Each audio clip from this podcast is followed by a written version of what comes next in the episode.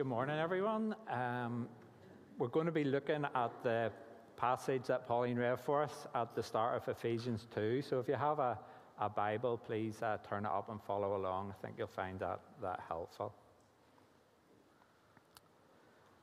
Let me pray for us as we begin. Father, we come to you now. We give you thanks for your word. We thank you that it's living and active that it's breathed out by you. And we ask that this morning you would speak to us from your word, uh, that you would speak into our lives, um, uh, that you would stir our hearts, uh, that we would hear your voice clearly, and that we would be changed, that we would go out different from having heard from you.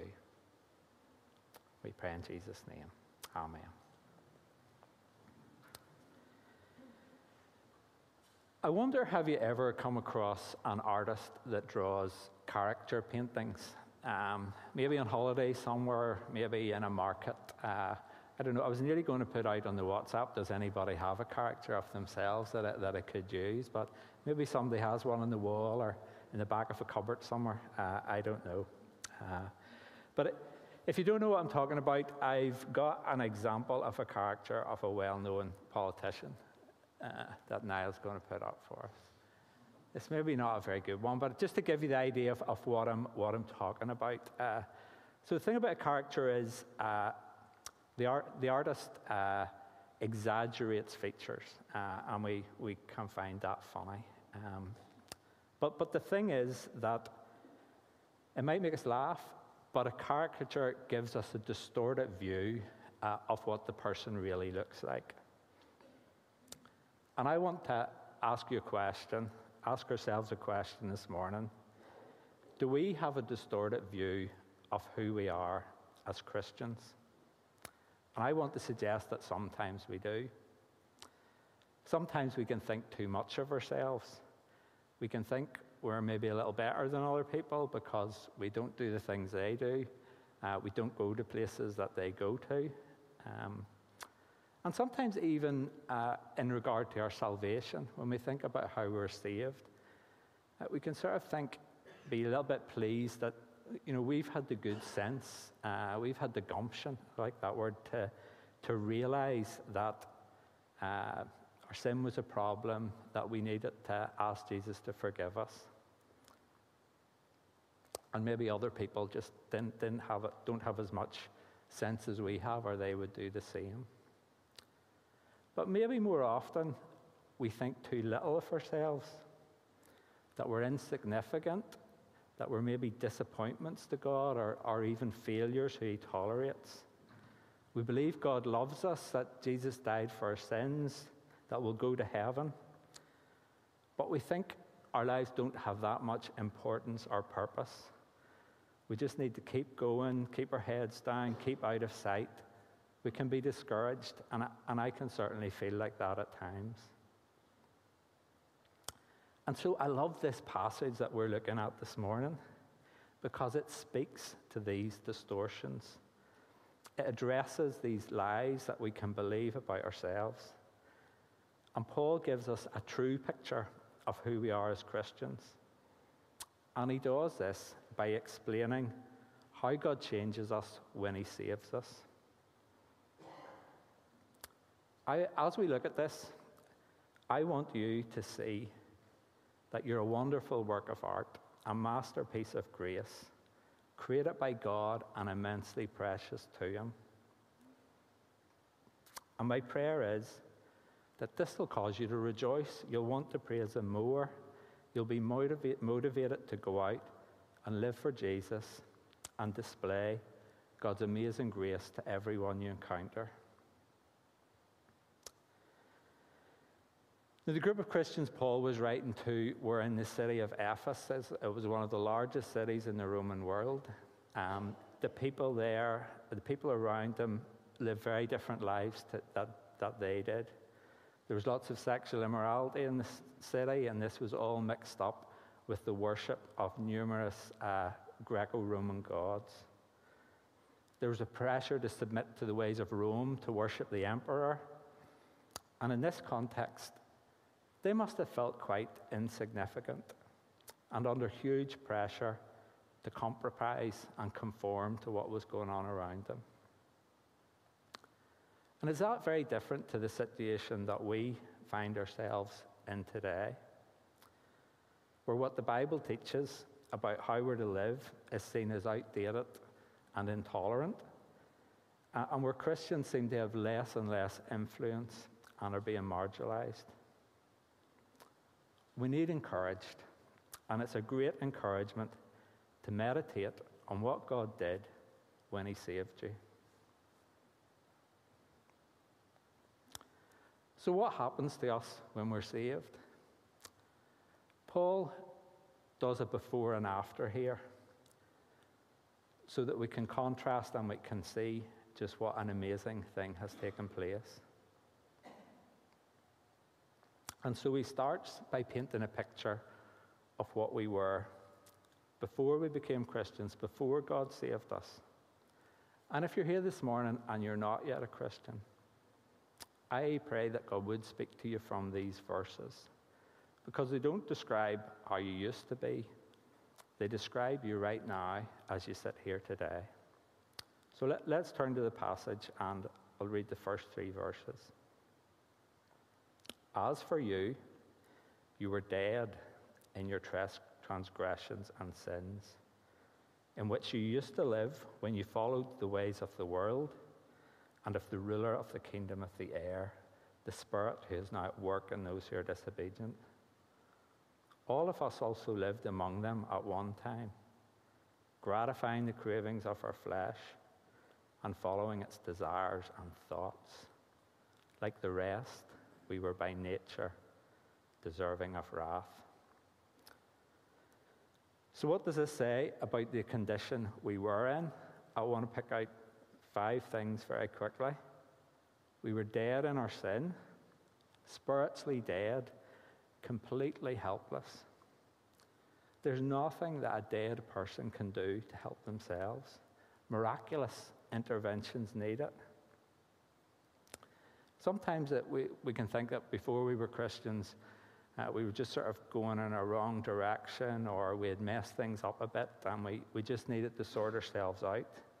No, we weren't just messed up a bit, we were dead, helpless, lost, unable to do anything about it. So we were dead. We followed the ways of the world. We were totally sucked in by the secular society around us that says you've the right to think whatever you want, do whatever you want, be whatever you want to be. That whole uh, worldview that's all around us, we were totally sucked in by it and followed the ways of the world. We also followed Satan. The third thing, we followed Satan. Uh, when the passage speaks about the, the um, ruler of the kingdom of the air. That's Satan. Uh, and whether we recognize that or not, uh, we were following his agenda. We were under his rule. We were dead. We followed the world. We followed Satan. And we were ruled by our desires. We thought we were in control, but we were letting desires for money, for sex, for pleasure dominate us and enslave us. We were trapped and enslaved. And the final thing, the fifth thing, we were doomed. We deserve God's wrath for the way we lived, his anger, his punishment for rebelling against him. So hopefully that gives you a, a clearer picture uh, of, of who you were before God saved you. Spiritually dead, doomed, helpless. And that's a very bleak picture. It is a bleak picture. Uh, but at the start of verse 4, then, uh, we have two wonderful words. The NIV separates them, but uh, in the original and a lot of uh, translations, they come together. And the two words at the start of verse 4 are but God. But God. God intervened, God acted. And If we just read the, the next few verses after that, but because of his great love for us, God, who is rich in mercy, made us alive with Christ, even when we were dead in transgressions, it is by grace you have been saved. And God raised us up with Christ and seated us with him in the heavenly realms in Christ Jesus. Do you see something of what an incredibly wonderful act God performed when he saved you? He took this person who was spiritually dead, unable to help yourself, and brought you to life and wondrous, full, abundant life in Christ. A life where you sit with Christ. Picture that. You sit with Christ, you reign with Him, victorious over all the evil powers and authorities who have been put under Christ's feet and so under our feet. Our salvation is all about Jesus, who He is, what He did when He died on the cross to pay for sin, and what He did when He rose from the dead to rule over all. When God saves us, He unites us with Christ. See the way, even in these few verses, we read, with Christ, with Him, in Christ, in Him. And you maybe heard that phrase, that we're united to Christ. But what does that mean? Let's stop and think for a minute what does it mean to be united with Christ? And thinking about a marriage union gives us some idea. When I was united to Angela in marriage on that great day in 1998, yeah, uh, all that I had became Angela's, and all that Angela had became mine. So, an even deeper level, when God saves you, He unites you with Christ. What you have, and that's not a lot, it's your sin, He pays the penalty for. And all that He has became yours. You have eternal life in relationship with God. You're raised with Christ to reign with Him. So, whether you were, you were saved as a child or later in life, whether you know the date and you've got it written in your Bible or you don't know the date, whether it was a few months ago or 50 years ago, I want you to be blown away again this morning by the enormity of the change that God worked in you when He saved you. He took someone who was dead and helpless and made you wondrously alive with Christ. Wow. So that's something of what happened when we were saved, the before and after. But how did this change happen? How are we saved? And the key truth that this passage emphasizes is that we are saved by God's grace. Saved by God's grace. And by God's grace, we mean his unmerited favor. He graciously gives us salvation as a gift something that we don't deserve and have done nothing to earn. Our salvation is a work of God from the start right to the finish. We are completely dead and helpless in our sin, and He made us alive with Christ. I want to tell you this story uh, about a baby called Jessica McClure. I don't know if anybody's heard this story, but uh, I find it really helpful. When Jessica was 18 months old, uh, and this was back in 1987 in Texas, uh, she was playing in her aunt's backyard. And her mum went to take a phone call, took her eyes off her, and she toddled over, uh, and there was this uh, well uh, in the yard, and she fell down the well. Now, it, was a, it wasn't like a well this size, it was a eight inch pipe, like borehole well going down. And the little baby slid down 22 feet, seven meters, until there was a, a little bit of a bend in the pipe, and she got stuck at the bend 22 feet down the pipe, completely helpless. And you can just imagine the scene. You can imagine the mother's horror as she runs over, as she calls down the, the well, Jessica, Jessica. Uh, and she listens and she hears some muffled cries. Uh, she, she, knows Jessica's alive, uh, but what is she ever going to do? How are they ever going to get this baby out of there?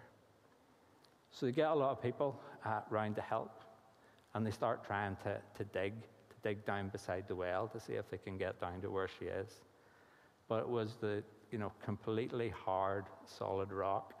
They're digging, their picks were going nowhere. And so, so they had to call in all these experts, get in all this specialist equipment. Uh, and all the experts got together uh, and they made this plan to dig, yes, this other wider shaft down beside the borehole so that they could then get across uh, to where little baby Jessica was trapped. And they dug and they dug, uh, and 58 hours later, uh, one of the rescuers came up. He had the little baby in his arms. He handed her back uh, to her mother. Little baby Jessica was okay. They got her out. The plan succeeded. Before God saved you, the point of telling this, before God saved you, you were like baby Jessica, stuck down that well, completely helpless, no ability to save yourself. And God put in place the greatest rescue plan ever conceived. And as part of that plan, there was a time when, if you like, God reached in, brought you back to life, placed you in the arms of Jesus. Your life is so closely interlinked with Christ that when He died on the cross, your old, side, your old self died with Him.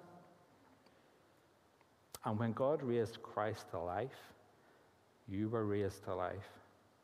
And when God seated in heaven to rule, you were seated with Him there. Remember how we talked at the start about the character picture and having a, a distorted view of ourselves? About that thinking too much of ourselves, being pleased that we had the good sense to know to turn to Jesus? Well, this passage blows that uh, view out of the water completely. We were dead, doomed, helpless. Salvation belongs to the Lord, it's all His work. So, how are we saved? We're saved by God's grace by His work. So we've thought about what happened when we're saved, how we're saved by God's grace, but then why? Josh was looking at why God created everyone. Why does God save us? Well, probably the first thing's going to spring to your mind, and we have it here, is because of his love. And we read about that, we read about that in verse 4. In saving us, God acts in line with his character. He's rich in mercy. God is love, and that great love overflows to his precious creation. Even though we're marred by sin, every person's special to him. As Josh said, created in his image. And this is the God we worship. He isn't some sort of strict school teacher that's uh, insisting that every rule must be kept and we better not step out of line. He's gracious and loving and wants us to enjoy a relationship with Him and Him to enjoy a loving relationship with us for all eternity. God, so God saves us out of His love, but He saves us for an important purpose. And what is that purpose? If you look at verse 7, in order that, so we have it here, in order that in the coming ages he might show the incomparable riches of his grace expressed in his kindness to us in Christ Jesus. We're saved by God's grace to display God's grace. We've been given a wonderful purpose. You'll find if you read all of Ephesians, it has this cosmic theme running through it, and we get an insight into the spiritual realm. At the end of the letter in chapter 6, uh, Paul tells us that we, we struggle against dark powers and authorities, against spiritual forces of evil. That's where we have this section about the spiritual armor. We need spiritual armor to stand firm. And at the start in chapter 1, Paul tells us that God's great plan is to unite all things in heaven and on earth under Christ and put all things all these spiritual authorities under Christ's feet. So it's in that context that we're reading verse 7, displaying God's glory, God's grace. If you were a, a great artist, someone might put, put on an exhibition. You see, there's a, a kind of a painting theme going through here, uh, where your paintings would be displayed. And people would come to look at these pictures and marvel at what a wonderful artist you are. Well, every Christian is a work of art, a masterpiece of God's grace. And by, by making you a new creation in Christ, God shows everyone that his plan to send Jesus to die on the cross for our sin, to be raised from the dead, was a good plan, a good plan that achieved its wonderful purpose. Every single Christian here is living proof that God is kind and loving and gracious, and that his great plan in sending Jesus has succeeded. So let this correct uh, the distorted view of yourself of being unimportant and insignificant. Take a moment and let it sink in that you are a masterpiece of God's grace. And that by the very fact that God has saved you and made you alive with Christ, you have a wonderful purpose in displaying the incomparable riches God's grace to the people you meet and to the spiritual powers and authorities.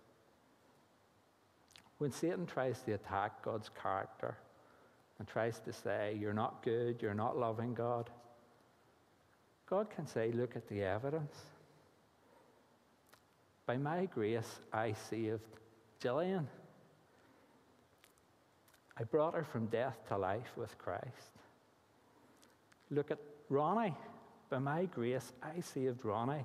I brought him from death to life with Christ. I am a good and gracious God. And I could go around every Christian in this room and say the same thing. It's not just mind blowing, it's not just so encouraging. But I suppose you could say that there is a danger here. There's a danger that when we start to see ourselves as masterpieces of God's grace, as wonderful new creations who display God's grace, that maybe pride could start to creep in a little bit. And so Paul takes time to emphasize that our salvation is not by works.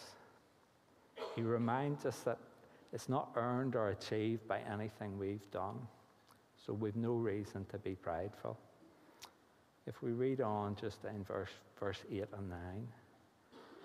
He reminds us, For it is by grace you have been saved through faith, and this not from yourselves is the gift of God, not by works, so that no one can boast. Now, this might be a wee bit of a weird, uh, you have to use your imagination here, but imagine you have been in the studio with Leonardo da Vinci when he was painting the Mona Lisa. Imagine you had been there when he was painting it. Uh, and he let you help a little bit uh, and do a little bit of the painting. Even if it's just a few, uh, few brush strokes in the corner, a little, little bit in the corner of the Mona Lisa when Leonardo da Vinci was painting it. Well, then you could take some pride in contributing to that great masterpiece. When it's put in display and millions of people have gone to see it, uh, Da Vinci wouldn't receive all the praise. Your name would be written there underneath his in, in small writing in the, in the corner, too. So if our works played any part in our salvation, even the smallest part, our transformed lives wouldn't display the incomparable riches of God's grace. If baby Jessica had used her little nails to, to crawl up the, the pipe again, or even if a rope had been put down and she had held on and held on tight while they, while they pulled her the whole way up. Uh, we'd be talking about what an amazing baby Jessica was. No, all the praise for her rescue goes to the team who spent the 58 hours non stop digging down to get to her. We are saved entirely by God's grace. All the praise goes to Him. We are God's handiwork, His workmanship, masterpieces created by Him in Christ. And so all glory, all the praise goes to Him. But works are important. Works have a place, and we'll just finish reading the passage by reading verse 10. And we see that here. For we are God's handiwork, created in Christ Jesus, to do good works, which God prepared in advance for us to do. Now, that's, this is a whole other sermon that could be preached on the place of our works. So uh, I'm not going to take time on that today. Um, but we have been saved to do good works, works that God's prepared for us, and that's just amazing. Good deeds should flow from our salvation. People say they're not the root of our salvation, but they are the fruit of our salvation.